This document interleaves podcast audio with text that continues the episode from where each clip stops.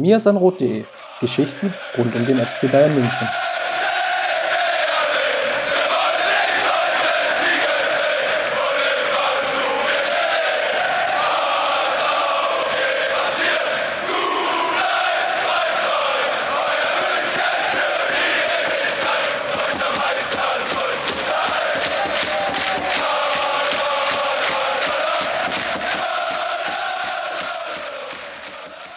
Servus und herzlich willkommen zum Mirsanrot Podcast. Wir haben heute die Folge 260 und ja, liebe HörerInnen, ihr wisst Bescheid, wenn ich die, die Folge hier anmoderiere, äh, dann stimmt irgendwas nicht. Chris, der macht nämlich äh, ja, ein bisschen Urlaub, legt sich auf die faule Haut und deshalb musste ich mir jetzt ja, überlegen, wen lade ich ein, wie gestalte ich jetzt die kommenden Folgen.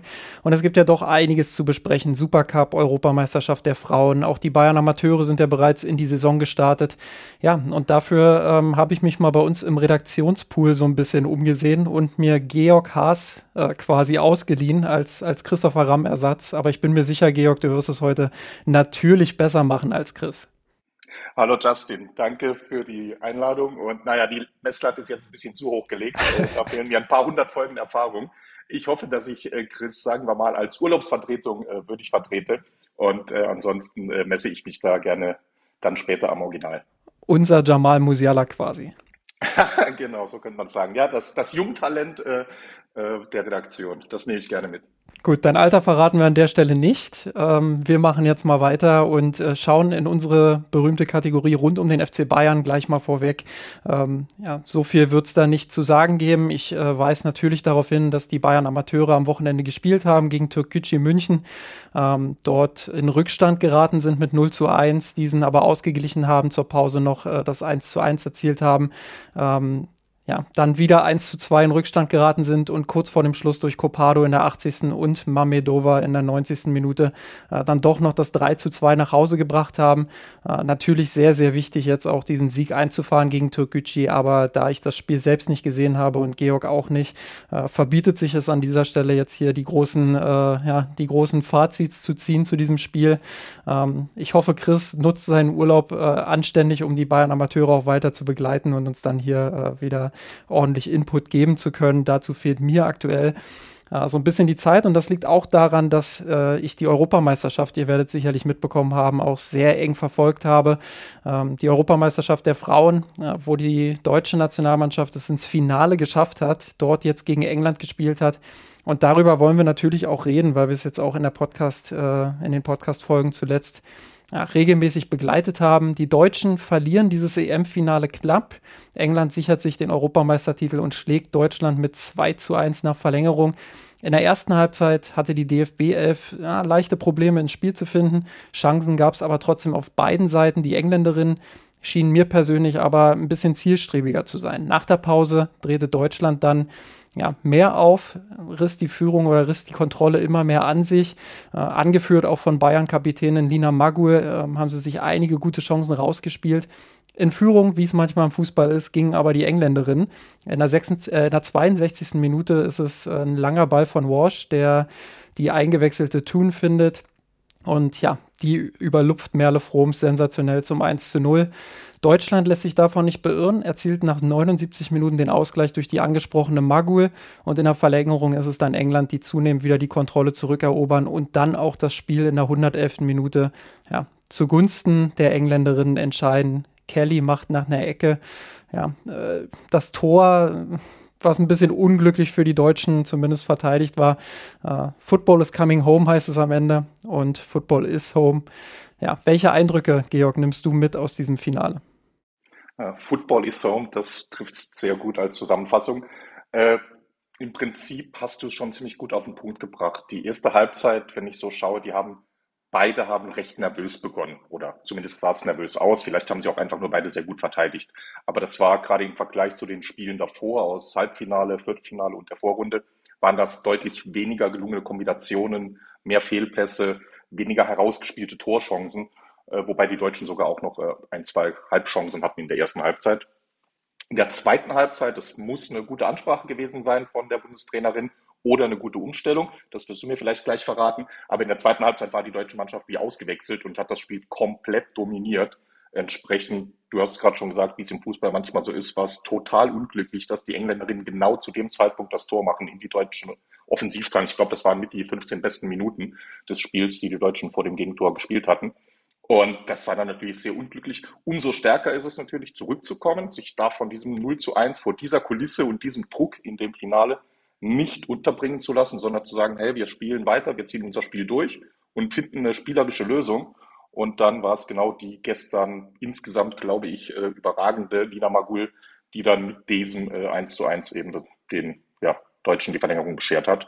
So gesehen sehr spannende 90 Minuten, klassische Finalminuten, intensive Minuten, äh, wo es halt in erster Linie darum geht, Fehler zu vermeiden, dem Gegner möglichst wenig Chancen zuzulassen. Und äh, dann sind das ja relativ typische Entwicklungen für das Finale. Und dann das 2 zu 1 in der Verlängerung das war ja, Arndt Zeigler wird es, glaube ich, in seine Sammlung zum Kaktor des Monats oder der Woche aufnehmen. Es war leider genau das, ne? die Ecke, die bekommen den Ball nicht raus. Es gab, ich glaube, man kann nicht mal einen richtig großen Vorwurf machen an eine der deutschen Spielerinnen. Es war dreimal so eine Halbchance, an den Ball zu kommen und irgendwie niemand hat es gepackt und dann, dann landet er im Netz. Und äh, dann haben es danach haben es die Engländerinnen dann tatsächlich aber sehr gut nach Hause gespielt in den letzten zehn Minuten haben die Deutschen dann wahrscheinlich auch einfach keine Kraft mehr gehabt. Ja, die einen haben wahrscheinlich dann gegen Ende ein bisschen Hass verspürt, die anderen sagen, das war einfach nur sau clever von den Engländerinnen, die da ja, wahrscheinlich heute noch an der Eckfahne im Wembley stehen und, und den Ball verteidigen.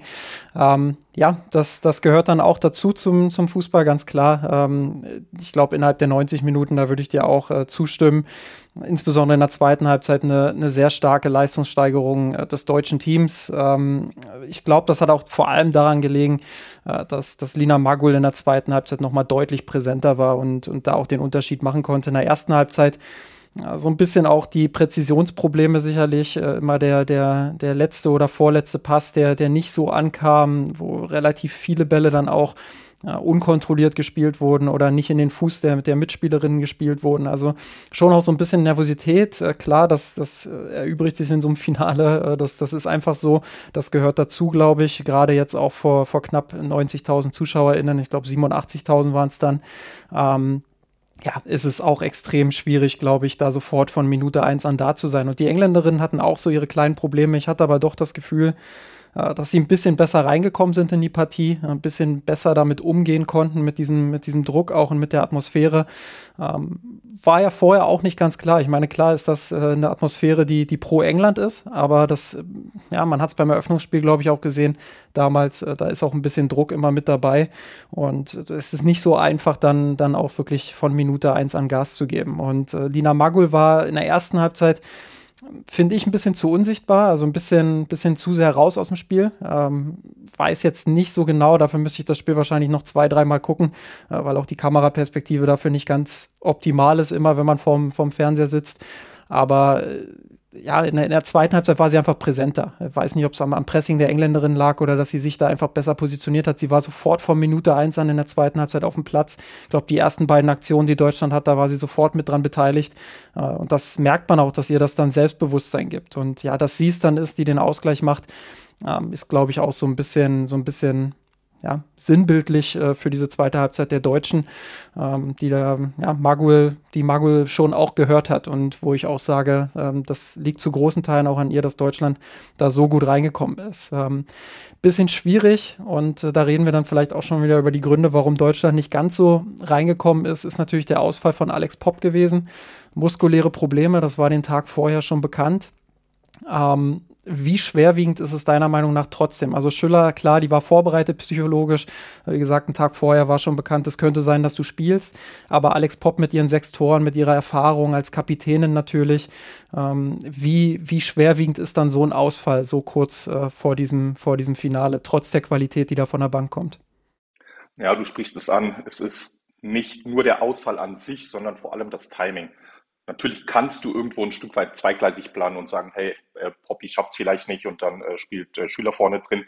Aber das ändert natürlich alles. Ne? Das ändert die Statik, du hast eine andere Kapitänin, du spielst ein bisschen anders mit Schüler, weil du sie anders einsetzen willst. Und vor allem halt diese Ungewissheit, wenn du zwei, drei Tage vor dem Finale weißt, äh, Pop schafft's nicht und dann kannst du dich darauf einstellen. Die Bundestrainerin hält eine entsprechende Motivationsrede, Pop selbst hält eine Rede und äh, feuert ihre Teammitglieder an. Äh, Schüler kann sich darauf einstellen man plant das alles anders und man ist dann doch wahr. Man macht da wahrscheinlich äh, wie in der Trauerverarbeitung verschiedene Phasen durch. Zuerst ist man geschockt, dass Pop nicht spielt und dann geht man damit mit um und schöpft irgendwie Energie daraus. Und in 15 Minuten schaffst du das natürlich nicht. Äh, da bist du erstmal noch am Verarbeiten und du weißt gar nicht, wie es dir geschieht. So gesehen, vielleicht war auch das mit einer der Gründe, warum sie so schwer in die erste Halbzeit gekommen sind. Das wird es auf jeden Fall erklären.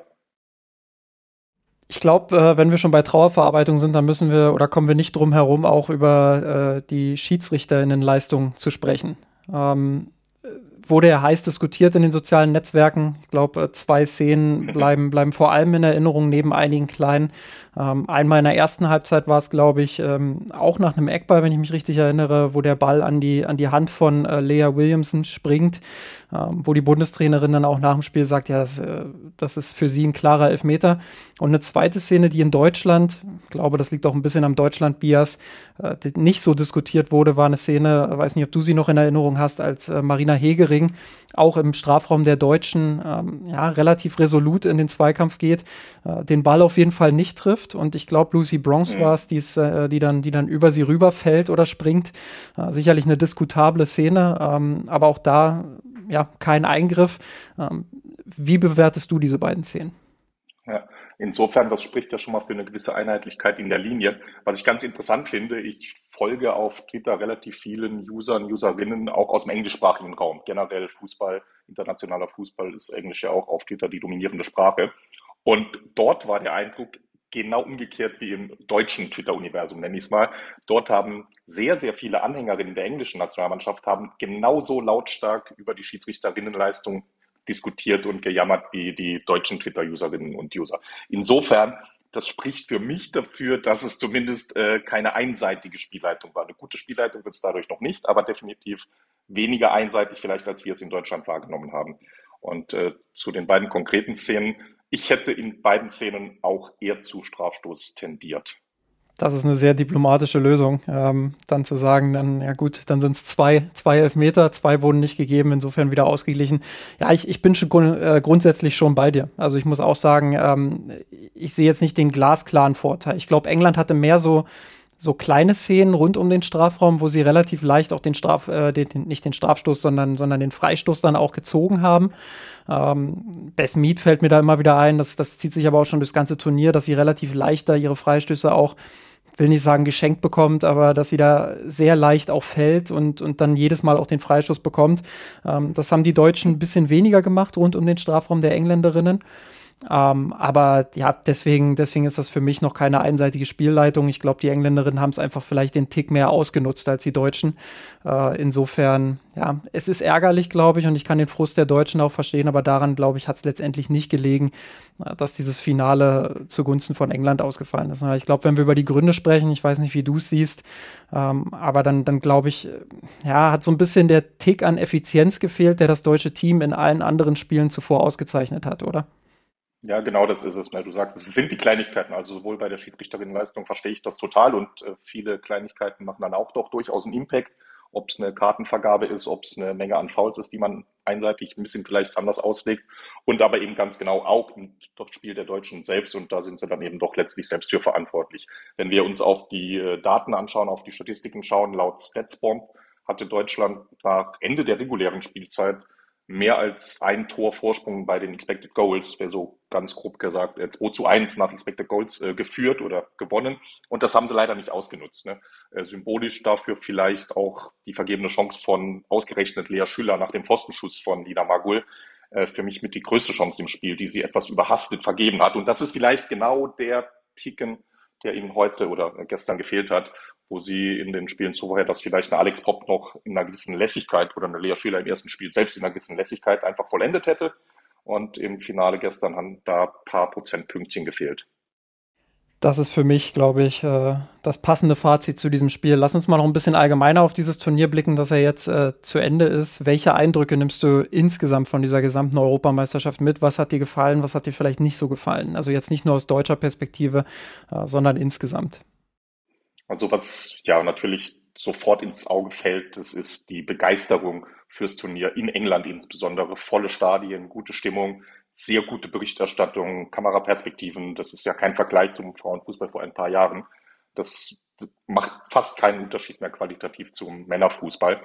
Und das hilft dann natürlich vor allem auch der, die ganze Berichterstattung drumherum. Ich habe einfach, äh, ich würde es formulieren, eine Niedrigschwelle Berichterstattung, die dann auch mir als äh, Event-Fan hilft, aktiver mitzumachen bei einem Turnier. Ich muss gar nicht aktiv nach den Informationen suchen und nach den Spielen und äh, Highlights von den Spielen, Berichterstattung, Statistiken, Daten, Einschätzungen, sondern ich habe sie einfach überall auf gut Deutsch an jeder Straßenbahnecke gesehen, sei es virtuell auf Twitter oder tatsächlich auch im TV oder in Gesprächen mit Freunden, mit Freundinnen. Es war einfach ein total präsentes Thema und das macht es natürlich super angenehm und super entspannt, äh, diesem Turnier zu folgen.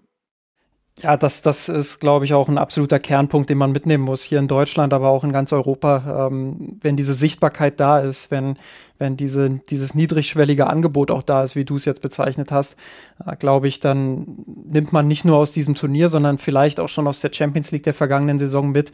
Äh, dann, dann ist der Fußball der Frauen natürlich auch in der Lage, Menschen zu begeistern. Und äh, das ist das, was ich vor allem auch aus diesem Turnier mitnehme, äh, dass die Qualität in der Breite auch einfach viel viel stärker geworden ist. Also früher war es ja so ganz früher vor vielen Jahren, äh, da waren es dann nur vier oder acht Mannschaften, die an so einer Europameisterschaft teilgenommen haben. Jetzt sind es 16, wo dann teilweise äh, Teams mit dabei sind wie Finnland oder Nordirland, die aber ähm, klar sind die abgefallen qualitativ. Ich, würde lügen, wenn ich jetzt sage, die waren auf Augenhöhe mit England oder Deutschland. Aber äh, wenn man sich die Spiele genauer angesehen hat, dann hat man da schon gesehen, was für ein Fortschritt da auch passiert ist. Teilweise bei, bei sehr semi-professionellen oder, oder Amateurspielerinnen, die ja vor allem auch auf nordirischer Seite da gespielt haben. Ähm, und ja, wie die teilweise verteidigt haben, ähm, ja, das, das war qualitativ einfach auch hochwertig. Und dann können wir natürlich auch noch über die Spitze reden. England, Deutschland, Frankreich, ähm, selbst die Niederländerinnen, die jetzt äh, nicht das überragende Turnier gespielt haben, Spanien natürlich und viele andere, die, die ja, richtig guten Fußball bieten können, äh, den auch äh, über weite Strecken gezeigt haben. Und ich glaube, qualitativ ähm, ist das wieder ein Sprung nach vorne und das ist wieder ja, ich bin es immer leid zu sagen, Beweis dafür, aber es ist ja doch immer eine skeptische Blickweise, die da auf den Fußball der Frauen gerichtet wird und äh, deshalb ist es schon auch wieder ein weiterer Beleg dafür, äh, wie sich dieser, dieser Fußball einfach weiterentwickelt hat und welche enorme Qualität dahinter steckt. Und das ist für mich äh, wieder eine weitere oder ja, äh, vielleicht die Kernerkenntnis, die man aus diesem Turnier mitbringen kann oder mitnehmen kann. Würde ich zustimmen. Insofern ist es vielleicht sogar für den Frauenfußball insgesamt ein großes Glück, dass die Engländerinnen gewonnen haben. Denn es ist relativ offensichtlich, wie viel England, der englische Verband, die englischen Vereine investiert haben in den Frauenfußball in den letzten Jahren. Und das hat sich relativ schnell ausgezahlt. In dem Sinne, es ist ja in England ist ja keine Alimentation des Frauenfußballs, sondern es ist eine Investition in den Frauenfußball. Und der wirft jetzt eine Rendite ab. Zunächst in Form von Zuschauerzahlen, von Reichweite und mittelfristig dann aber auch von vollen Stadien und äh, dann wird es auch zum Geschäft. Und das ist, glaube ich, ein sehr, sehr wichtiges Vorbild für andere Nationen, für andere Verbände. Der DFB und äh, die anderen Verbände werden ganz genau hinschauen, was die Engländerinnen gemacht haben und sich davon hoffentlich eine Scheibe abschneiden. Investiert haben auch die Bayern, äh, haben sich vor dem Turnier noch Georgia Stanway äh, geschnappt und können jetzt äh, ja, behaupten, dass sie eine Europameisterin bei sich im Kader haben. Ähm, Wäre natürlich noch besser gewesen aus deutscher Sicht, äh, wenn es mehrere Europameisterinnen gewesen wären, aber so haben sie wenigstens eine im Kader. Ähm, mit dieser recht holprigen Überleitung versuche ich jetzt äh, mal so ein bisschen das Thema Richtung FC Bayern zu drücken. Ähm, Gibt es da Spielerinnen, die, die dir besonders gefallen haben oder die besonderen Eindruck bei dir hinterlassen haben? Ja, das ist für mich nicht ganz einfach. Dafür habe ich dann insgesamt doch zu wenig gesehen, gerade um die internationalen Spielerinnen des FC Bayern beurteilen zu können, wie beispielsweise die genannte Stanway oder eine Hannah Klaas. Da habe ich Bereichen die Ausschnitte nicht, die ich gesehen habe. Also und dann auf die deutsche Mannschaft äh, bezogen, da gibt es natürlich, wenn du so willst, was nicht das Turnier der Bayern-Spielerinnen mit äh, ein, anderthalb Ausnahmen. Äh, gerade äh, Clara Bühl mit dem Corona-Fall, der natürlich sehr ärgerlich war, auch vom Timing her. Und dann Lea Schüller, es ist einfach, ne, es ist richtig viel Pech. So schön die Alex Pop-Story war, Lea Schüller ist eben die Kehrseite dieses äh, Pop-Märchens, wenn man so will. Sie ist die, die nach dem ersten Spiel dadurch rausrotiert war und die dann äh, das vermeintliche Happy End am Sonntag leider nicht geschafft hat. Äh, ja, Lina Magul, wir haben sie vorhin schon angesprochen und gelobt. Es war ja nicht nur im Finale diese große Leistung von ihr, sondern sie hat ja vorher auch schon in zwei anderen Spielen jeweils das wichtige 1 zu 0 erzielt. Und äh, damit war sie eine absolute Schlüsselspielerin für diese Mannschaft und hat da, glaube ich, auch nicht nur von der Leistung her, sondern auch von ihrer Persönlichkeit als Führungsspielerin einen großen Sprung gemacht. Und das wird sie wahrscheinlich auch beim FC Bayern einbringen können in der nächsten Saison. Ja, international würde ich, äh, weil ich ja nun jedes Spiel gesehen habe, ähm, mich da mit Hannah Glas mal so ein bisschen äh, anschließen, beispielsweise die, ähm, ja, die so ein bisschen auch an die Saison angeknüpft hat vorher. Ähm, also jetzt nicht so überragend war, ähm, fand ich. Klar, zwischendrin auch einen Corona-Ausfall hatte, aber ähm, ja, die, die so ein bisschen in ihren Leistungen schwankt und nicht an dieses erste Bayern-Jahr anknüpfen kann, wo sie mich wirklich ähm, komplett umgehauen hat mit ihrer Ballsicherheit, mit ihren guten Laufwegen, ihrem guten Passspiel. Ähm, da fehlt aktuell ein bisschen was. Ich weiß nicht genau, woran es liegt. Ähm, kann natürlich auch daran liegen, dass die Schwedinnen insgesamt äh, einfach ja nicht an ihr Maximum gekommen sind, trotz Halbfinalteilnahme. Ähm, Im deutschen Team würde ich vielleicht Sidney Lohmann nochmal mit, mit hervorheben, äh, die aus einer langen Verletzungspause auch gekommen ist vor dem Turnier äh, und trotzdem als Einwechselspielerin immer sofort auch Impact gegeben hat gegen Frankreich für mich von der Bank ähm, im Halbfinale ja, eine der Schlüsselspielerinnen gewesen, auch im Finale gegen England wieder gut mit angetrieben. Ähm, glaube beim Ausgleich hatte sie auch so ein bisschen äh, Aktien dran, ähm, weiß gar nicht mehr, glaube durch, durch äh, eine Kombination vorher. Ähm, also ja, die hat mir auch sehr, sehr gut gefallen. Linda Dahlmann, ähm, auch immer, wenn sie gebraucht wurde, klar gegen Finnland ein sehr starkes Spiel gemacht, da durfte sie von Anfang an ran. Äh, aber auch wenn sie, wenn sie eingewechselt wurde, finde ich, mit Ausnahme dieses Finals vielleicht, ähm, wo sie eine schwere Rolle hatte, weil sie da Lina Magul ersetzen musste, die, die zuvor wirklich bärenstark war. Äh, das konnte sie nicht ganz leisten äh, in diesem Finale, aber zuvor, finde ich, auch sehr gute Leistungen gezeigt hat. Ähm, ja, das, das ist so, glaube ich, mein Eindruck. Sarah Sadrazir kann man noch nennen von den Österreicherinnen, ähm, die ja auch ein sehr gutes Turnier gespielt haben, wirklich auch eine starke Leistung gegen Deutschland gezeigt haben. Ich glaube, insgesamt kann der FC Bayern da ähm, zurückblicken und sagen, hey, da waren viele Spielerinnen dabei, die sich für die kommende Saison sehr gut angeboten haben. Ähm, und da kann man für die kommende Bundesliga-Saison ähm, darauf aufbauen. Und äh, jetzt wieder eine holprige Überleitung meinerseits, ähm, wenn wir über die kommende Bundesliga-Saison sprechen und über die kommende Saison der FC Bayern Frauen. Ich erinnere mich, dass du, dass du mir irgendwann mal geschrieben hast, weiß gar nicht mehr, ob es im Slack war oder auf Twitter sogar, äh, dass du eigentlich nur wegen der, wegen des niedrigschwelligen Angebots quasi, wie du es vorhin beschrieben hast, ähm, dazu gekommen bist, diese EM so ein bisschen tiefer auch zu konsumieren, beziehungsweise so ein bisschen tiefer auch einzutauchen. Äh, bleibst du danach so ein, so ein Event-Gucker jetzt oder oder nimmst du dir vor, am Ball zu bleiben und vielleicht auch insbesondere die Bayern-Frauen in Zukunft ein bisschen enger zu verfolgen? Das ist tatsächlich eine sehr gute Frage, die ich dir noch nicht beantworten kann. Das wird die Zeit zeigen. Es ist ein Stück weit natürlich, es wird genau davon abhängen, ne? wie einfach wird es mir gemacht werden, die Spiele zu verfolgen. Wir hatten uns da auch letztes Jahr mal drüber unterhalten, äh, mit den wechselhaften Anstoßzeiten der Frauenbundesliga, mit den oft äh, Spieltagspausen, die es gibt und natürlich, dass äh, die Hürde, zumindest in meinem Fall, dass die Spiele, wenn ich richtig informiert bin, nur auf Magenta Sport gezeigt werden. Das habe ich im Moment zumindest nicht. Müsste ich also nochmal überlegen, ob ich mir das anschaffe zur neuen Saison. Was gut ist, dass ich zumindest auf The Zone äh, Zugang zur Champions League hätte und äh, im öffentlich-rechtlichen teilweise über Spielberichte und Highlights. Insofern, davon wird es so ein bisschen abhängig. Ich, ich gebe dir da mal ein äh, praktisches Beispiel. Ich habe äh, einige Freunde im Umfeld, die Eintracht Frankfurt-Fans sind und wir fahren jetzt an diesem Freitag, da kommen wir nachher auch noch sicherlich dazu, zum Saisoneröffnungsspiel der Eintracht Frankfurt Herren. Und jetzt habe ich zufällig heute Morgen gelesen, dass auch die Frauenbundesliga mit Eintracht Frankfurt gegen den FC Bayern eröffnet. So gesehen wäre es natürlich ein super Anlass, da meine Freunde mitzunehmen und einfach mal zu dem Spiel ebenfalls ins Stadion zu fahren. Äh, vielleicht werde ich das machen und vielleicht werden wir dann alle zusammen initiiert von diesem Auftaktwochenende in die Saison starten und treue Fans.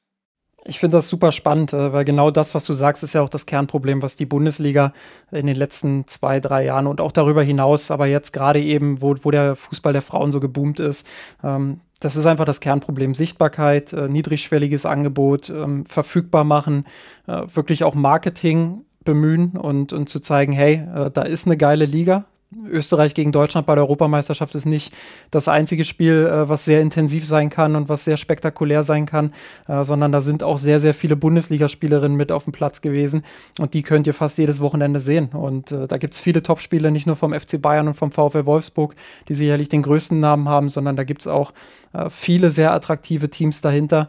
Ähm, das macht Spaß, das zu verfolgen, aber ich gebe dir vollkommen recht ähm, und verstehe da auch jeden und jede, die sagen, hey, das ist mir einfach äh, zu weit weg aktuell und das ist mir zu, zu versteckt äh, hinter so einer Paywall und äh, dann eben auch teilweise nicht so gut aufbereitet, äh, wie jetzt beispielsweise die Europameisterschaft. Und daran muss gearbeitet werden, an der Professionalisierung, sowohl in der Berichterstattung darüber, ähm, als auch die Professionalisierung, was Strukturen etc. angeht. Ähm, das ist sicherlich nochmal ein Thema für einen eigenen Podcast.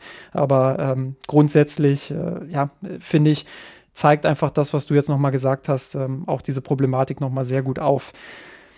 Lass uns dann jetzt mal äh, zu den FC Bayern Männern kommen, die den ersten Titel der Saison geholt haben ähm, in einem sehr spektakulären Spiel äh, mit 5 zu 3 gegen Leipzig gewonnen haben und das nicht nach dem Elfmeterschießen, sondern tatsächlich nach 90 Minuten. Die Bayern führen nach Toren von Jamal Musiala, Sadio Mané und Benjamin Pavard mit 3 zu 0 zur Pause. Und eigentlich scheint die Partie ja, damit schon gelaufen zu sein. Die Bayern haben alles im Griff. Nach der Umstellung auf ein 4-4-2 kommt Leipzig in der zweiten Halbzeit aber besser ins Spiel und trifft durch Marcel Halzenberg nach einer Ecke zum 1 zu 3 aus Leipziger Sicht. Gut eine Stunde war gespielt und ja, es folgte so ein bisschen äh, eine Phase, wo es ein relativ offener Schlagabtausch war. Aus dem sind die Bayern dann aber nach einem Konter ja, äh, zurückgekommen, beziehungsweise haben die vermeintliche Vorentscheidung erzwungen. Serge Gnabry staubt nach einer unglücklichen Abwehr ab und macht das 4 zu 1 für die Bayern. Damit ist das Spiel aber immer noch nicht zu Ende. Leipzig bleibt nämlich dran. Ein Kunku trifft in der 77. Minute vom Elfmeterpunkt und Dani Almo verkürzt sogar noch mal kurz vor Schluss auf 3 zu 4.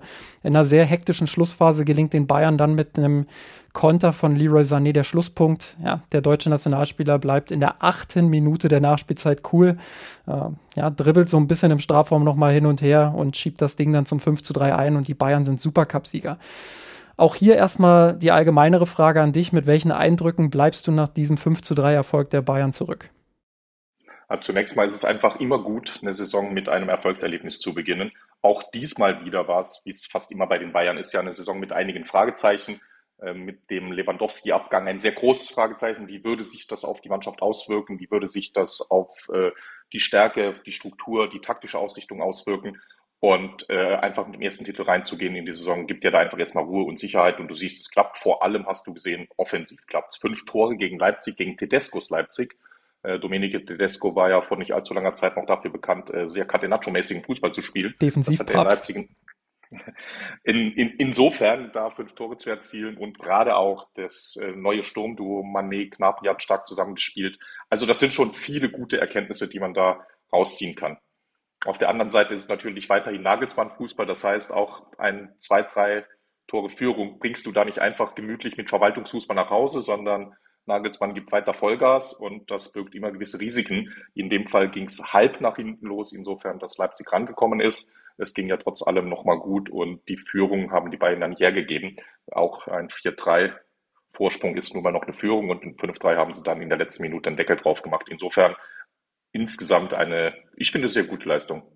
Auch ein 4-3 ist eine Führung. Dafür zahlst du aber sowas von den Mirsan Rotkasse ein. Ja, lass uns mal auf die Aufstellung der Bayern blicken. Also wir so ein bisschen Schritt für Schritt jetzt auch durch diese Supercup-Partie gehen. Ähm, die Aufstellung der Bayern in einem 4-2-2-2 mit Neuer im Tor, Pavard auf der rechten Abwehrseite, Davis auf der linken Abwehrseite, ähm, Upamecano und Hernandez als Innenverteidigung, Kimmich und Sabitzer auf einer Doppel-6, dann die beiden Halbraumzehner, Thomas Müller auf der halbrechten Seite, Jamal Musiala auf der halblinken Seite und vorne der von dir angesprochene Doppelsturm Gnabry und Manet. Du hast ja jetzt die Vorbereitung auch relativ eng verfolgt. Ähm, hat dich was überrascht an dieser Aufstellung? Tatsächlich nicht. Nee, es war, würde ich sagen, erwartbar. Wenn man sich so die einzelnen Duelle anschaut, die vielleicht offen waren, dann wäre das eine Option gewesen, dass die Licht in der Innenverteidigung beginnt. Aber der hat bisher nicht den Eindruck gemacht, dass er schon spielfit ist. Pavard hatte für mich nach der Vorbereitung deutlich die Nase vor Masraoui. Und Sabitzer ebenfalls jemand, der eine sehr starke Vorbereitung gespielt hat, auch regelmäßig von Nagelsmann gelobt wurde. Äh, Goretzka ist verletzt, äh, Grafenberg ebenfalls noch ein junger Spieler, neu im Verein dass also in einem Pflichtspiel Sabitzer da die Nase knapp vor Grafenberg hat, ist ebenfalls nicht überraschend. Äh, wenn wir dann weiter nach vorne gehen, Müller ohnehin gesetzt, Doppelsturm ist auch klar und dann kommen wir schon zum elften Spieler, zu einem nicht ganz unwichtigen Spieler in diesem Spiel, das Jamal Musiala von Beginn an gespielt hat, hat mich tatsächlich überrascht. Insofern muss ich da leicht revidieren. Da hätte ich mit äh, Leroy Sané in der Startelf gerechnet. Geht mir auch so, das wäre jetzt meine, meine Widerrede gewesen, aber du hast ja schon selbst äh, die Widerrede gegeben. Ähm, ja, hätte ich auch gedacht, dass Jamal Musiala von der Bank kommt und das nicht, weil, weil ich glaube, dass Jamal Musiala die falsche Wahl gewesen wäre. Ähm, ich glaube, dass das Spiel hat das auch ganz gut bewiesen, dann, dass das nicht so ist. Ähm, aber ja, ich hätte einfach mit Leroy Sané gerechnet, weil ich, weil ich glaube, dass das so die Tendenz von Julian Nagelsmann war. Jetzt nicht nur in der Vorbereitung, sondern auch ganz generell. Ähm, Gerade in so größeren, in Anführungsstrichen, Spielen gegen stärkere Gegner ähm, hat er ja doch immer dazu tendiert, dann Jamal Musiala auch erstmal auf der Bank zu lassen. Ja, und dann eher mit einem mit Leroy Sané oder ja, keine Ahnung, mit wem sonst zu spielen, aber eher nicht mit dem jungen Jamal Musiala. Ähm, Finde es aber gut, trotzdem natürlich, jetzt nicht nur wegen, wegen des Wissens um seine Leistung, die er dann erbracht hat, sondern auch ganz generell, äh, dass er dort in der Startelf stand, weil wann willst du äh, so einem Spieler auch Spielzeit geben äh, auf einem hohen Niveau und auch wo es um Titeldruck geht, wenn nicht im Supercup, äh, ja, wo es dann vielleicht doch mal eher zu verkraften ist, wenn es in die Hose geht. Und ich meine, wir sprechen ja auch von Jamal Musiala, der bereits eine Europameisterschaft äh, zu Teilen mit absolviert hat, äh, der in der Champions League schon sehr oft gespielt hat, der ja mit äh, seinem Alter trotzdem schon einiges an Erfahrung auch gesammelt hat und irgendwann musst du auch anfangen, ihn regelmäßig auf den Platz zu bringen. Lass uns mal in die 13. Minute schauen. Ähm, das ist eine Szene, die mir sofort aufgefallen ist, ähm, die auch, glaube ich, in jeder Highlight-Szene oder in jeder Highlight-Zusammenfassung äh, vorkommt, nämlich äh, die Szene vor der Ecke, die zum 1 zu 0 für die Bayern führt. Da ist äh, Benjamin Pavard so ein bisschen in den Halbraum eingerückt als Rechtsverteidiger und macht dann einen sehr, sehr klugen, leicht diagonalen Lauf in den Strafraum durch die Schnittstelle, bekommt den Ball dort auch wunderbar hingespielt. Ja, die Hereingabe soll dann flach erfolgen, wird aber von Leipzig zur Ecke geklärt. Trotzdem dieser Spielzug, so dieses eben nicht in die Breite zu spielen, sondern wirklich auch versuchen, in diesen, in diesen Halbraum zu kommen und dort in, in den Strafraum einzudringen. Ist das der FC Bayern der Zukunft und verlagert sich das Flankenspiel dann vielleicht genau in diesen Halbraum im, im Strafraum?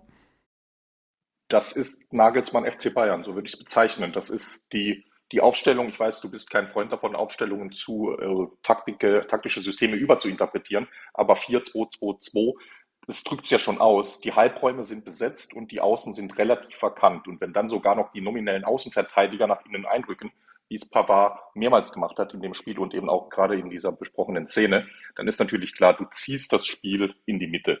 Das ist, was Nagelsmann will. Das hat auch gute Gründe. Zum einen bist du dann besser gestaffelt, wenn es ins Gegenpressing geht, nach Ballverlusten. Und zum anderen hast du dort die Möglichkeit, mit deiner Kombinationsstärke Räume auszuspielen und direkt torgefährlich zu werden. Wir alle wissen, äh, 18 Flanken aus dem Halbfeld, da ist es schwer, Tore zu machen, selbst mit Lewandowski und ohne ihn noch schwieriger. Insofern finde ich das einen guten Ansatz, der zum FC Bayern passt, der zu diesem Kader passt, der zu Nagelsmann Philosophie passt. Und ich bin mir sicher, das werden wir öfters sehen diese Saison. Und wir haben es in diesem Spiel ja tatsächlich auch noch ein zweites Mal gesehen. Also um die Szene vielleicht noch zu vervollständigen, nach der Ecke ist es dann äh, nach einem bisschen hin und her und Leipzig bekommt den Ball nicht geklärt. Das ist dann Jamal Musiala, äh, der ein paar kluge Bewegungen macht, wie er halt immer so ist mit seiner Beweglichkeit und den Ball dann im Tor unterbringt. In der 31. Minute ist es dann wieder ein sehr kluger Spielaufbau der Bayern. Ähm, da habe ich tatsächlich auch die, diese 2-3-Staffelung mal wieder wahrgenommen, die wir in der vergangenen Saison gerade Beginn immer wieder gesehen haben, wo dann äh, die zwei Sechser eben von dem einrückenden Pavard äh, unterstützt werden. Ähm, diesmal bauen die Bayern aber über links auf, überladen dort mit sehr, sehr vielen Spielern. Ähm, ich finde es auffällig, dass durch den einrückenden Pavard und diese 4-2-2-2-Formation ähm, auf der rechten Seite quasi keine Verlagerungsoption ist. Also du gehst auf der linken Seite da wirklich all in ähm, mit sehr vielen Spielern, überlädst diesen Raum, äh, versuchst dich durchzukombinieren und wenn das nicht klappt, dann gehst du halt sofort ins Gegenpressing.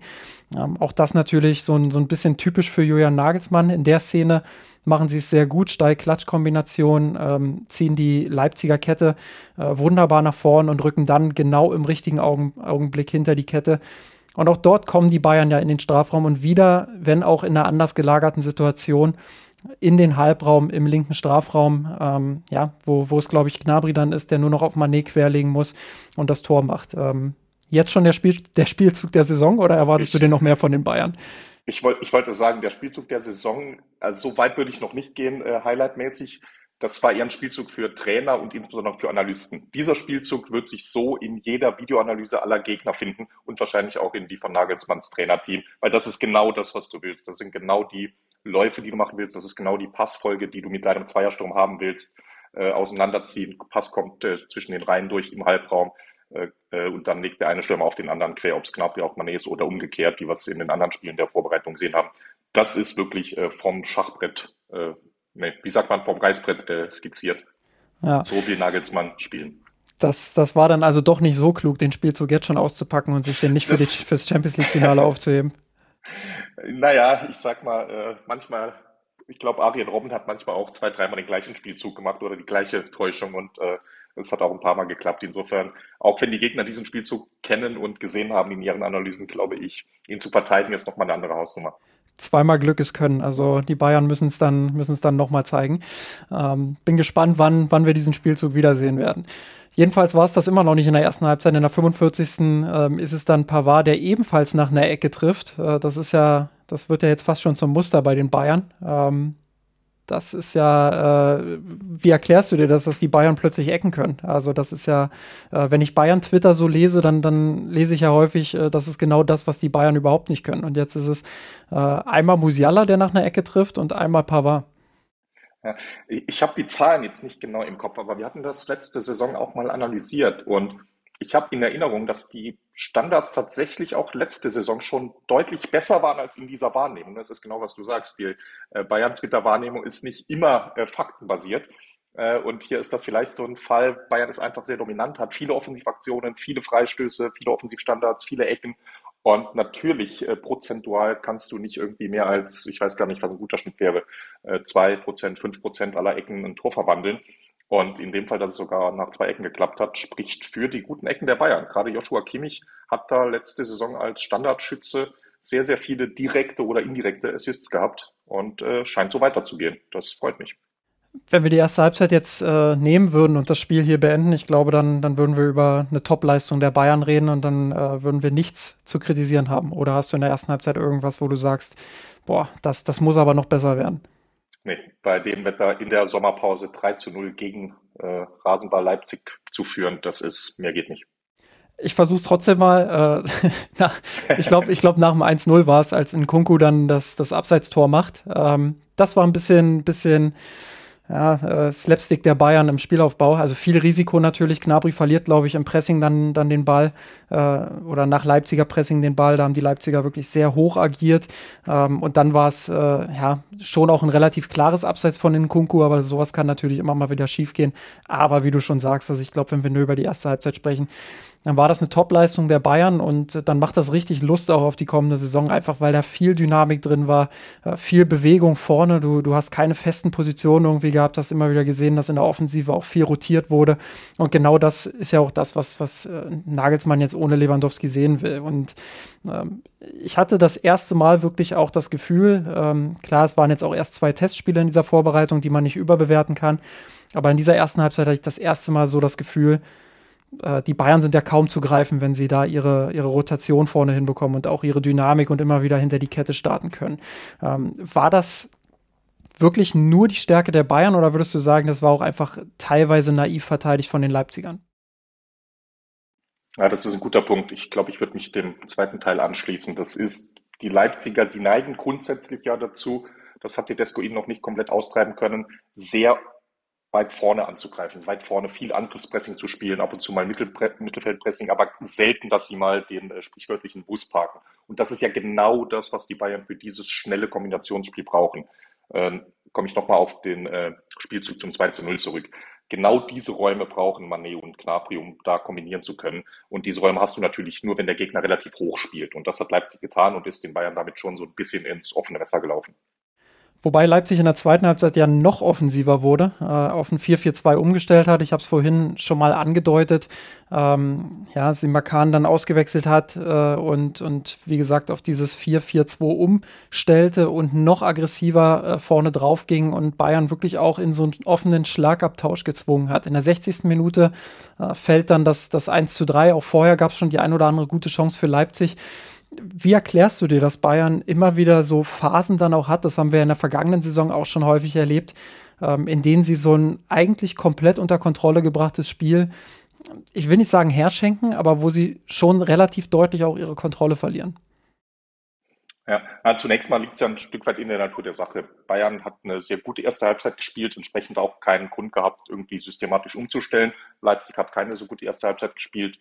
Entsprechend mutig konnte und musste Tedesco umspielen. Es war letztlich ein K.O.-Spiel, ein Supercup-Finale. Das heißt, äh, auf Schadensbegrenzung zu gehen, hätte keinen Sinn für Tedesco. Und in dem Sinne war das ein Wabonk-Spiel von ihm, das hier ein Stück weit aufgegangen ist, wozu dann natürlich auch gezählt hat, dass sie ihre Tore gemacht haben.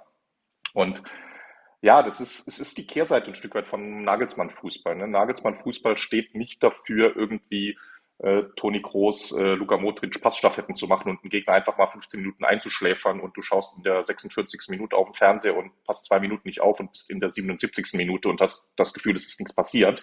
Das, das gibt's nicht beim FC Bayern. Das gab's vorher auch unter äh, Hansi Flick schon nicht und unter Nagelsmann genauso wenig.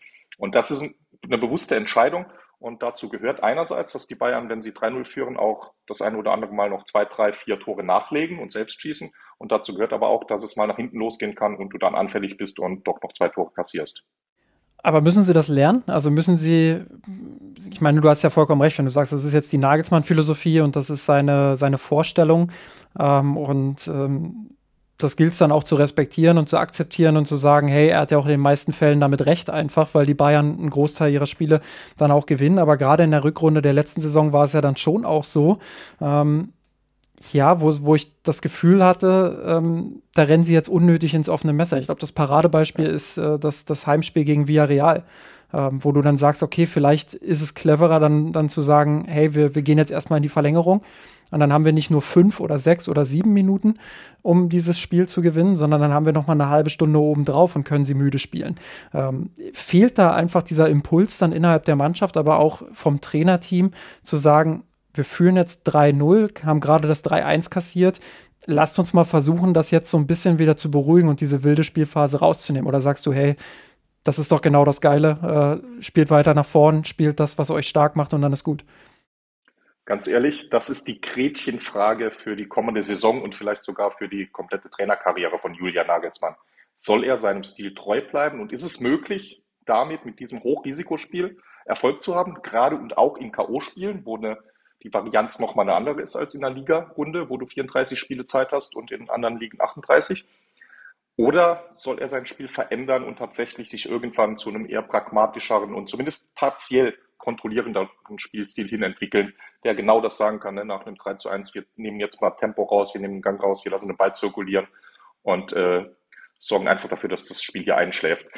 Ich habe keine Antwort darauf und es schlagen tatsächlich so ein Stück weit zwei Herzen in meiner Brust. Zum einen macht natürlich einfach Spaß, Nagelsmann Fußball zuzuschauen, aber es ist genau das manchmal, wünscht man sich vielleicht äh, für einen Blutdruck wäre es vielleicht besser, wenn es äh, ein bisschen gemütlicher abliefe.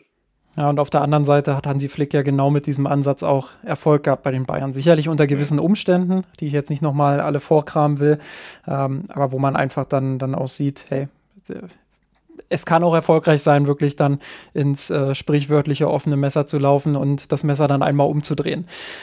Ähm, lass uns mal über Sadio Mané sprechen. Ähm, ich finde, man kann jetzt aus dieser Offensive nicht diesen einen Spieler herausheben. Vielleicht Jamal Musiala, äh, klar. Ich glaube, da, da reden wir dann am Ende der Folge nochmal drauf, wenn wir unsere berühmt-berüchtigte Kategorie wieder, wieder einführen mit den Gewinnern und Verlierern der Woche. Ähm, hab da so, so das Gefühl, dass der Name da fallen wird. Aber ähm, lass uns mal über Manet sprechen, weil ich finde, dass der gezeigt hat, was für ein unfassbar starker Abschlussspieler er ist. Also jetzt gar nicht mal wegen, wegen dieses Tors, was er erzielt hat, das, das muss er machen. Ich glaube, da sind wir uns einig aus der Distanz. Äh, das ist ein absoluter äh, No-Brainer, den zu machen. Aber er hat ja auch noch zwei Abseitstore erzielt. Und auch wenn die Abseits waren, äh, das kann man wiederum kritisieren, nicht den Marco Reus machen, sondern bitte immer schön onside bleiben. Ähm, aber diese, diese Abschlussstärke, die ist mir schon aufgefallen. Also einmal aus relativ spitzem Winkel, wo er den Ball so leicht ablupft, äh, anlupft. Und äh, das andere habe ich jetzt gar nicht mehr so genau im Kopf, aber da ist er auch frei durch und äh, macht das auch sehr souverän. Ähm, können wir von Manet vielleicht doch mehr Tore erwarten, ähm, als es die Statistiken aus der Liverpool-Zeit äh, so ein bisschen angedeutet haben. Also es waren ja bei Liverpool auch schon relativ viele Tore.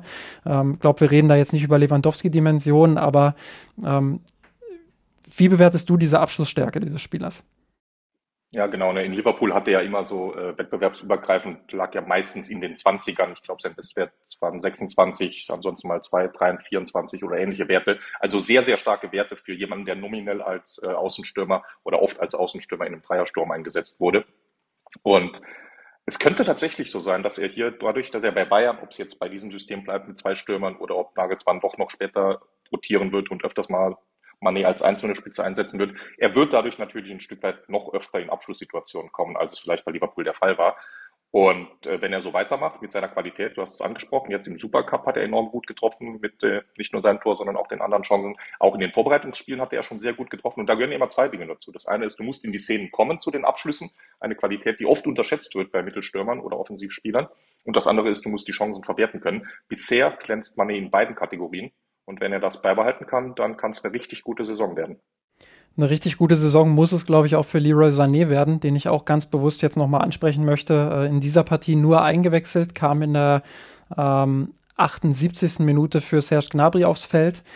Ähm, wie bewertest du seine Situation, gerade auch jetzt vor dem Hintergrund, dass der Doppelsturm vorne Gnabry und Manet gut funktionieren zu scheinen, Müller sowieso gesetzt ist äh, und auch Jamal Musiala jetzt durchaus ähm, ja, in seiner in seiner Leistung, ich will nicht sagen explodiert ist, aber einfach nochmal gezeigt hat, mit ihm ist zu rechnen in der Startelf. Und Leroy Sané in der Vorbereitung meinem Eindruck nach auch wieder sehr wechselhaft. Ähm, ist das so ein bisschen das Schicksalsjahr für ihn? Ja, davon gehe ich tatsächlich aus. Es ist, dürfte sein Schicksalsjahr werden, wenn er dieses Jahr nicht den Durchbruch schafft und den würde ich nicht nur statistisch festmachen an irgendeiner Zahl von Scorerpunkten, sondern auch von der Wahrnehmung, die man hat von der Diskussion und äh, nimmt man ihn wahr als Führungsspieler, ist er der Go-To-Guy für die großen Spiele. Diesen Sprung muss er jetzt einfach schaffen, sonst könnte ich mir tatsächlich vorstellen, dass die Wege sich vielleicht sogar trennen würden nach Ablauf der Saison. Und äh, zu seiner Situation, äh, du hast gerade wechselhaft gesagt, das ist genau das richtige Wort. Es ist so ein bisschen eine ambivalente Situation für ihn gerade, denn tatsächlich andere Spieler haben aktuell mehr überzeugt, sowohl insbesondere in der Rückrunde der letzten Saison als auch jetzt in der Vorbereitung. Nominell gesehen sehe ich dadurch Leroy Sané ein bisschen im Hintertreffen, gerade gegenüber äh, Sadio Mané, Serge Gnabry, die beide von dem äh, Zwei-Stürmer-System profitieren. Thomas Müller ist sowieso gesetzt, Jamal Musiala startet durch. Gleichzeitig ist dieses 4-2-2-2 mit den beiden Halbraumzehnern eine große Chance für Leroy Sané. Denn das ist genau die Position, die er letztes Jahr phasenweise sehr stark gespielt hat, wenn er im linken Halbraum gestartet ist oder in den linken Halbraum gerückt ist als nomineller Linksaußen. Und wenn er sich dort mit äh, Jamal Musiala und Thomas Müller die Minuten teilt, dann wird er in Summe zu sehr vielen Minuten kommen. Und dann hat er die Chance und dann wird es an ihm liegen, was draus zu machen. Super spannende Personalie, einfach allgemein auch diese, diese, diese Offensive bei den Bayern, die ja so unfassbar breit besetzt ist. Also wenn du jetzt in einem 4-3-3 spielen würdest, äh, könntest du die komplette Dreierreihe quasi einmal austauschen und hättest äh, zumindest auf dem Papier immer noch äh, die gleiche Qualität auf dem Platz. Und das ist schon sehr bemerkenswert. Ähm, ich finde auch, dass, dass Leroy Sané, äh, ich würde ihn jetzt zu so einem frühen Zeitpunkt sowieso noch nicht fallen lassen. Äh, ich finde, wir haben in der letzten Saison, du hast es angesprochen, in seiner starken Phase, die sich ja auch länger zieht, als es das eigene Gefühl vielleicht äh, wiedergibt. Also es war ja eine sehr lange starke Phase. Er hat am Anfang relativ viele Schwierigkeiten gehabt, ist dann aber nach vier, fünf Spielen richtig gut in die Saison gekommen.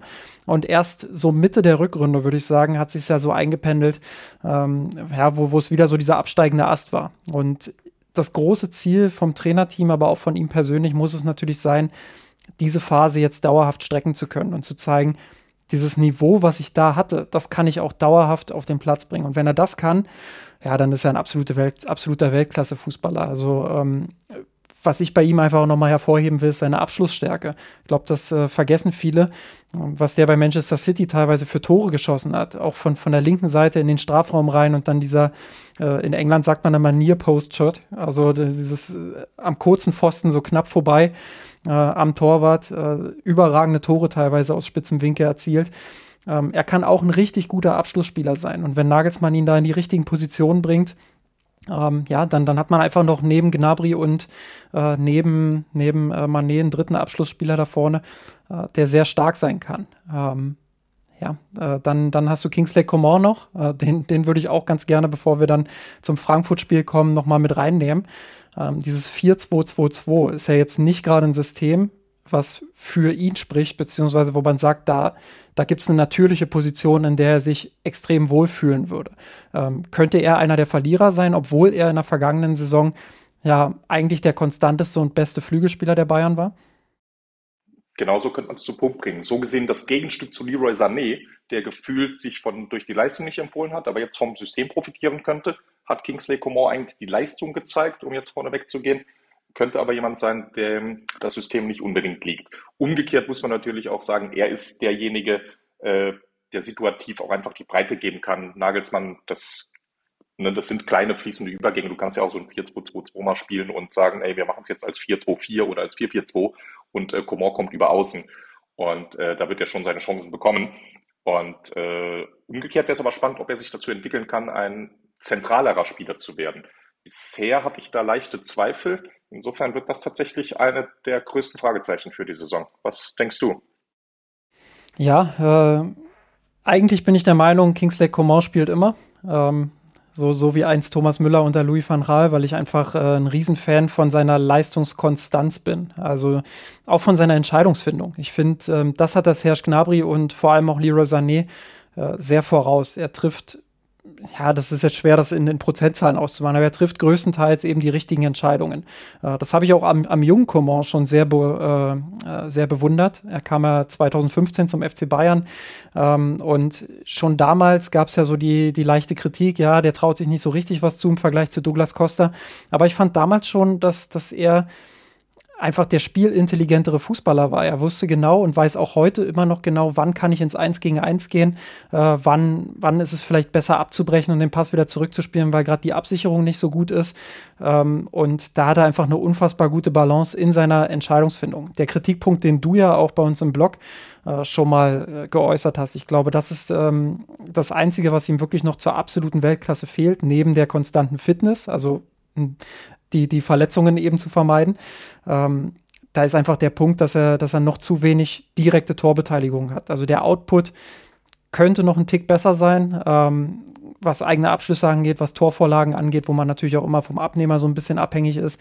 Ähm, aber da hat er vielleicht noch ein bisschen Luft nach oben. Aber ansonsten finde ich, ist er so ein überragender Fußballspieler und so ein überragender Offensivspieler, dass ich finde, dass er seinen Platz in der Offensive auch finden muss. Und ich glaube, er wird seinen Platz auch finden. Ähm, da bin ich wirklich sehr gespannt auf diesen, diesen Konkurrenzkampf. Und ich weiß gar nicht, wann der FC Bayern das letzte Mal in eine Saison gegangen ist mit so vielen offenen Personalentscheidungen. Also in den letzten Jahren war ja eigentlich immer relativ klar, äh, keine Ahnung, 4-2-3-1, 4-3-3, was auch immer. Äh, und sieben, acht Spieler werden auf jeden Fall spielen. Und das sehe ich in dieser Saison erstmals seit längerem nicht. Und das kann ja auch was Gutes für die Bayern sein. Absolut, dem schließe ich mich an. Das ist, ne, wir haben es vorhin schon angesprochen, jetzt aktuell nach den Eindrücken, die man hatte, hat, konnte man zwar im Großen und Ganzen mit der Startelf rechnen im Supercup, aber trotz allem, es bleiben diese super spannenden Positionskämpfe. Wir haben jetzt gerade ausführlich über Kingsley Coman und Leroy Sané gesprochen. In der Abwehr sieht es aber nicht anders aus. Äh, da war jetzt, äh, wie gesagt, Matthijs de Licht noch komplett auf der Bank. Ein Leon Goretzka ist aktuell verletzt, der sicherlich auch äh, Ansprüche auf den Stammplatz hat, wenn er wieder fit sein wird. Das ist fast auf allen Positionen, mal mit Ausnahme Manuel Neuer und Joshua Kimmich, gibt es äh, ernstzunehmende Konkurrenz. Und äh, das ist tatsächlich eine Situation, die es in der Form lange nicht gab beim FC Bayern.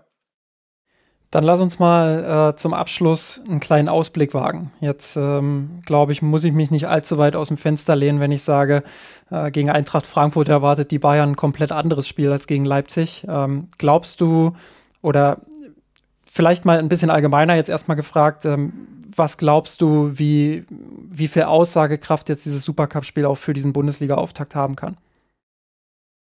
Ich glaube mehr als man denkt, gerade weil man vorher nicht wusste, wie viel Systemumstellung wird es geben, wie viele Experimente wird Julian Nagelsmann machen, äh, wie, wie viele Neuzugänge integriert er direkt, äh, wer ist vielleicht hinten dran, wer spielt. Und das war viel Unsicherheit, das waren viele Fragezeichen. Und ich glaube, das Supercup-Spiel hat sehr viele von diesen Fragen beantworten können. Und ich gehe seit dem Spiel deutlich entspannter in die Saison als vorher und äh, sehr optimistisch, schaue sehr optimistisch auf Freitag. Was traust du der dynamischen Offensivreihe gegen wahrscheinlich sehr physisch und tief verteidigende Frankfurter zu? Ähm, ich würde es mal so bezeichnen, das ist so ein bisschen der, der, ähm, die Standortbestimmung für, für den FC Bayern und die Offensive, beziehungsweise jetzt nicht in dem Sinne die Standortbestimmung, dass man danach sagen kann, alles scheiße oder alles gut, äh, das, das nicht, aber ähm, schon um den Status quo und einen ersten Eindruck zu bekommen, wie gut diese quirlige Offensive, sage ich mal, ähm, gegen so ein physisch starkes Eintracht Frankfurt auch sein kann. Würdest du dem zustimmen? Ja, definitiv. Die Räume werden gegen Frankfurt enger sein. Zudem hat die Eintracht jetzt einfach den Vorteil, den Leipzig in dem Sinne noch nicht hat, dass sie einfach Spielmaterial und Videomaterial von dem ersten Pflichtspiel hatten und das jetzt natürlich für ihre Spielvorbereitung nutzen können und sichten werden. Andererseits ist die Eintracht, und insofern ist es, glaube ich, ein sehr gutes Timing aus Bayern Sicht, jetzt schon gegen die Eintracht zu spielen, auch bei der Eintracht gibt es ja verschiedene Veränderungen in dieser Saison. Sie haben relativ viel, äh, waren sehr aktiv auf dem Transfermarkt, gerade für die Offensive, mit äh, dem uns sehr gut bekannten Mario Götze, aber dazu auch noch Lukas Alario für den Sturm gekommen und dann äh, um äh, Randall Kolomoani, der vom FC Nantes ablösefrei kam, nämlich ein gewissen Hype war, auch ein Offensivspieler. Und es scheint so, dass die Eintracht sich auch ein bisschen weiterentwickeln will hin zu einer spielerischeren Mannschaft. Und gerade diese Umbruchphase, wir wissen, sowas ist nicht leicht, das entwickelst du nicht über Nacht, das könnte dem FC Bayern dann auch wieder in die Karten spielen. Insofern freue ich mich, dass wir sie direkt am ersten Spieltag bekommen. Ja, zumal äh, Oliver Glasner, und das war auch so ein bisschen mein, mein Zweifelpunkt, sage ich mal, äh, als die Verpflichtung damals bekannt gegeben wurde, ja auch beim VfL Wolfsburg sehr ballbesitzlastigen Fußball hat spielen lassen. Ähm, das, das war ja schon sehr darauf ausgelegt, auch ähm, aus eigenen Ballbesitzphasen Gefahr zu kreieren, hoch zu pressen, ja, aber äh, jetzt nicht so dieses typische Frankfurt-Spiel, was ja, was ja auf Umschaltsituationen auf dem ganzen Platz verteilt irgendwie ausgelegt war. Ähm, deshalb hatte ich da auch meine Zweifel und ich fand, in der Bundesliga hat man auch oft gesehen, dass Frankfurt da an seine Grenzen kam. Ähm, mit der Euroleague haben sie natürlich relativ viel dann auch retten können. Aber da bin ich auch gespannt auf das zweite Jahr, wie es sich jetzt weiterentwickelt unter Olli Glasner. Ähm, was glaubst du, worauf es für die Bayern am ehesten ankommt in diesem Spiel? Mal abgesehen vom Sieg. ja, es, ich sag mal, was auf jeden Fall eine sehr spannende Personalie sein wird. Ich, ich glaube, äh, Kostic ist aktuell noch nicht auf dem Absprung oder die Diskussion gibt es ja immer in jeder Transferphase. Äh, Philipp Kostic könnte eine Schlüsselrolle spielen. Gerade wenn wir wieder sehen, dass die Bayern die Außen ein äh, bisschen verweisen lassen, entweder dass äh, Pavard wieder einrückt oder in seinen Rücken äh, Löcher lässt, wie es die teilweise in der zweiten Halbzeit gegen Leipzig gab, oder dass Bayern sogar mutiger ins Spiel geht und äh, Masraoui spielen lässt. Und äh, Philipp Kostic wäre direkt eine sehr große Herausforderung für ihn im ersten Bundesligaspiel.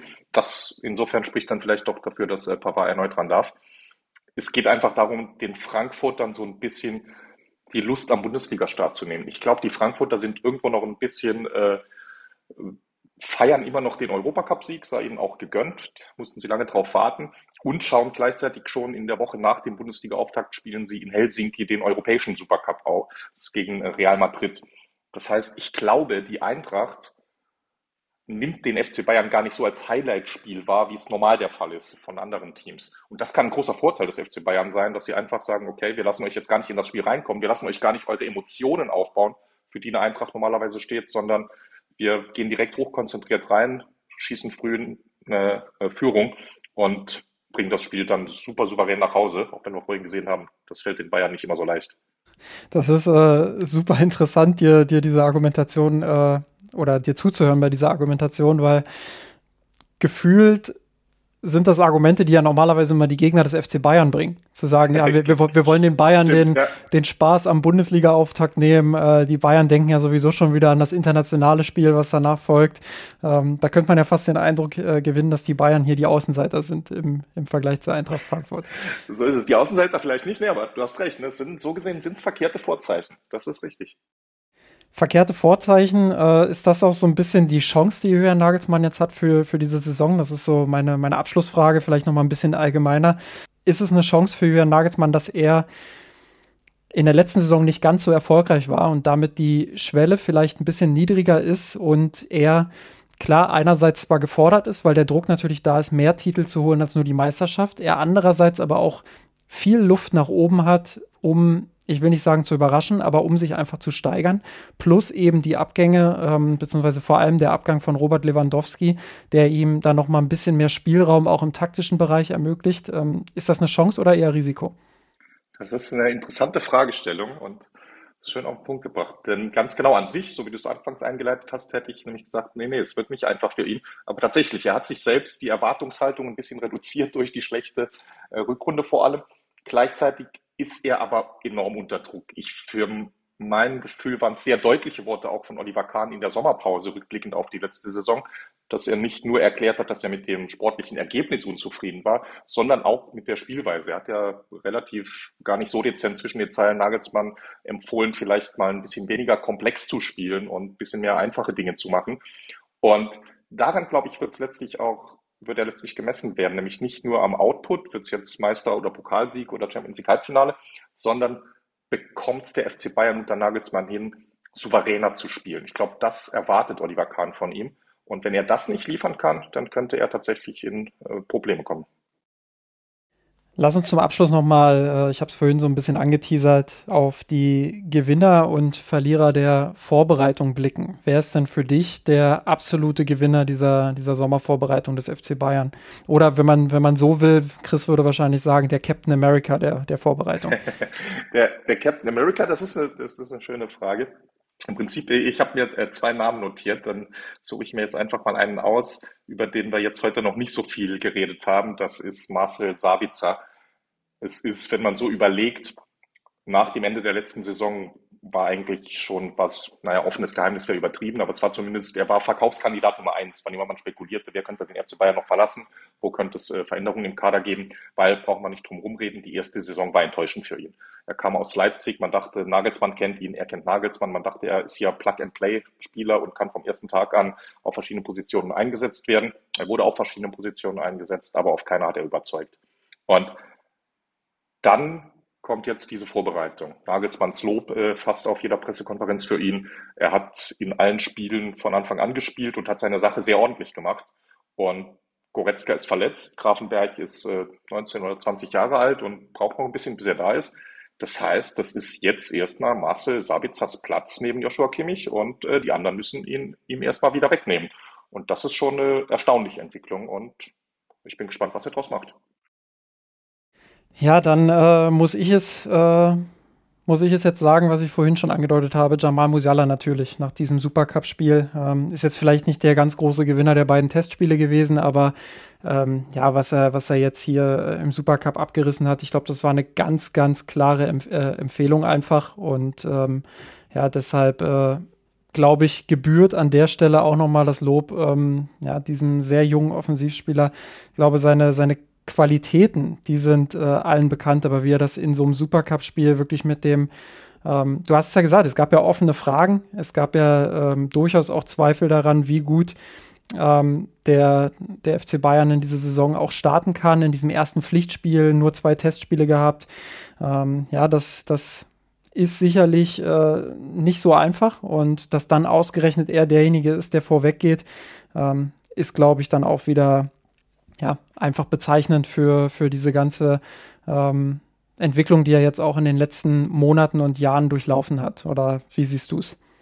Ja, absolut. Ne, dem kann ich nur zustimmen. Es ist, Nagelsmann äh, hat da für Musiala auch, wenn du so wenn du es so sehen willst, eine optimale Position geschaffen. Wir haben letzte Saison, waren wir auch schon alle begeistert von Jamal.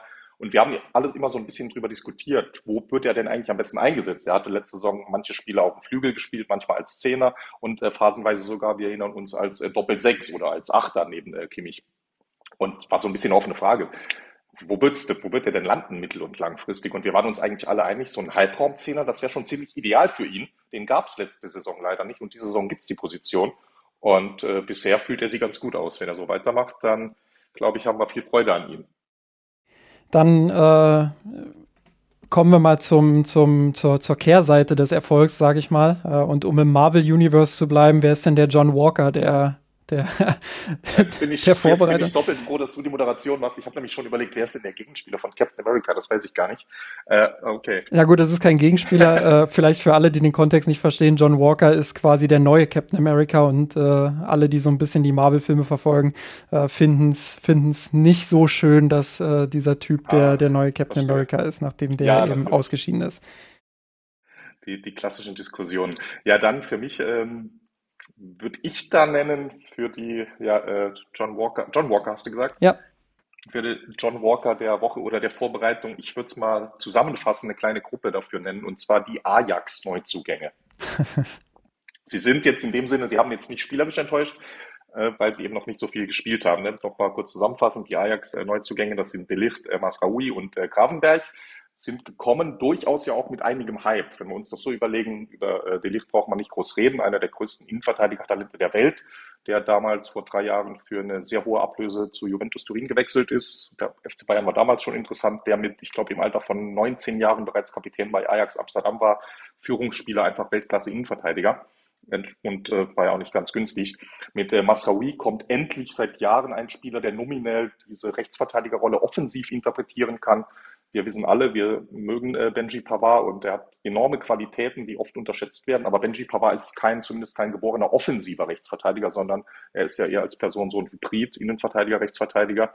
Insofern war da auch, anfangs dachte auch jeder, Masroi ist da erstmal gesetzt und äh, Pavard muss sich hinten anstellen. Es wurde auch äh, gemunkelt, ob er vielleicht ein Verkaufskandidat sei oder ob er in die Innenverteidigung rutscht. Und äh, last but not least äh, Gravenberg, der auch mit einigen Vorschusslorbeeren kam und auch einer der großen Profiteure der Goretzka-Verletzung hätte sein können. Und äh, Stand jetzt sind sie erstmal alle drei ein Stück weit weg von der ersten Elf. Ich glaube, bei, vor allem bei Delicht hat es in erster Linie noch konditionelle Gründe.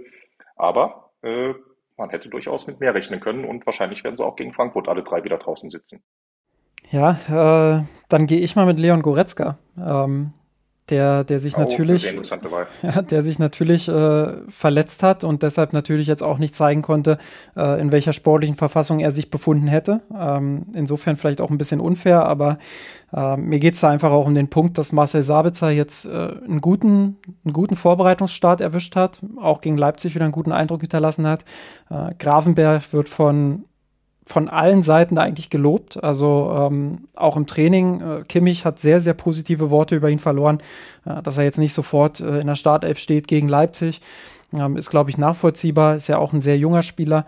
Aber ähm, grundsätzlich ist die Konkurrenz im Mittelfeld noch mal eine andere als in der vergangenen Saison. Und ähm, ja, Goretzka nicht nur wegen seiner Verletzungsanfälligkeit, sondern ähm, ich glaube, über seine Qualitäten, die sind unbestritten, aber wenn es ums Ballbesitzspiel ging, dann hat er schon auch immer wieder die eine oder andere Schwäche gezeigt. An denen hat er gearbeitet, deshalb ist er auch dieser unumstrittene Stammspieler neben Kimmich geworden.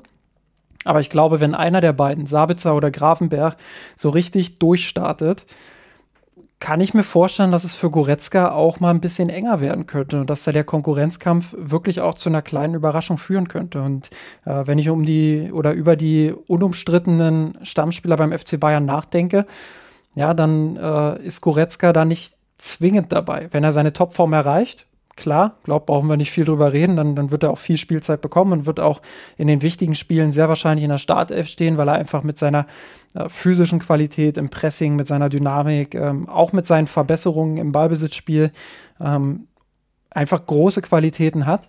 Aber ich bin mir nicht so sicher, ähm, wie das nach der Verletzung weitergeht und äh, freue mich da wirklich auch darauf, diesen, diesen Konkurrenzkampf dann weiter zu beobachten. Ja, finde ich eine sehr gute Wahl. Das ist äh, tatsächlich auch eine der spannenden Entwicklungen in dieser Saison. Ne? Wie du es gerade gesagt hast, bisher war es so, wenn Goretzka fit war, hat er gespielt. Er war leider nicht äh, immer fit. Aber jetzt könnte es tatsächlich so sein, dass es nicht nur seine Fitness ist, sondern dass es tatsächlich auch die äh, Konkurrenz ist auf seiner Position, die eine Rolle spielen wird, ob er tatsächlich schafft, erneut uneingeschränkter Stammspieler zu werden.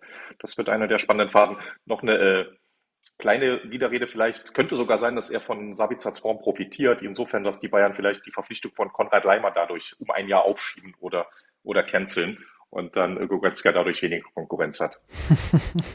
ja, das ist jetzt nochmal eine, eine Metaebene weiter. so, genau, die zweite, die zweite Ableitung in der Mathearbeit. Ja, ja, da war ich, da war ich eh nie so gut.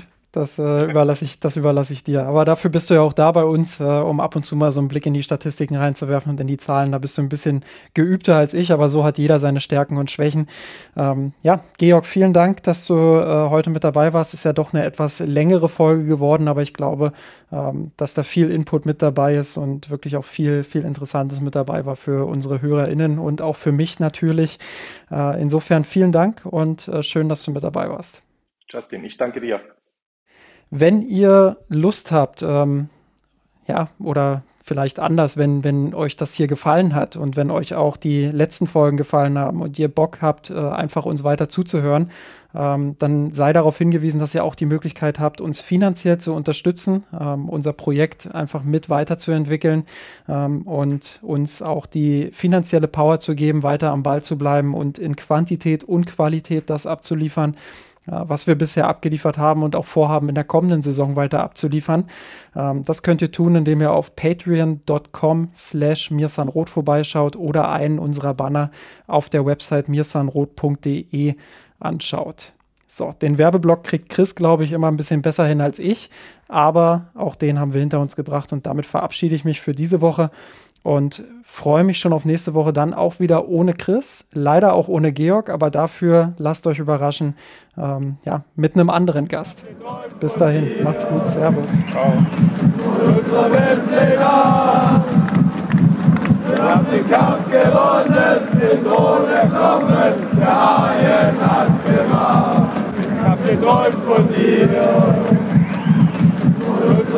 Wir haben. Wir haben den Kampf gewonnen, den Thron erkommen, der Haien hat's gemacht. Ich hab geträumt von dir, von unserer Weltpläne. Wir haben den Kampf gewonnen, den Thron erkommen, der Haien hat's.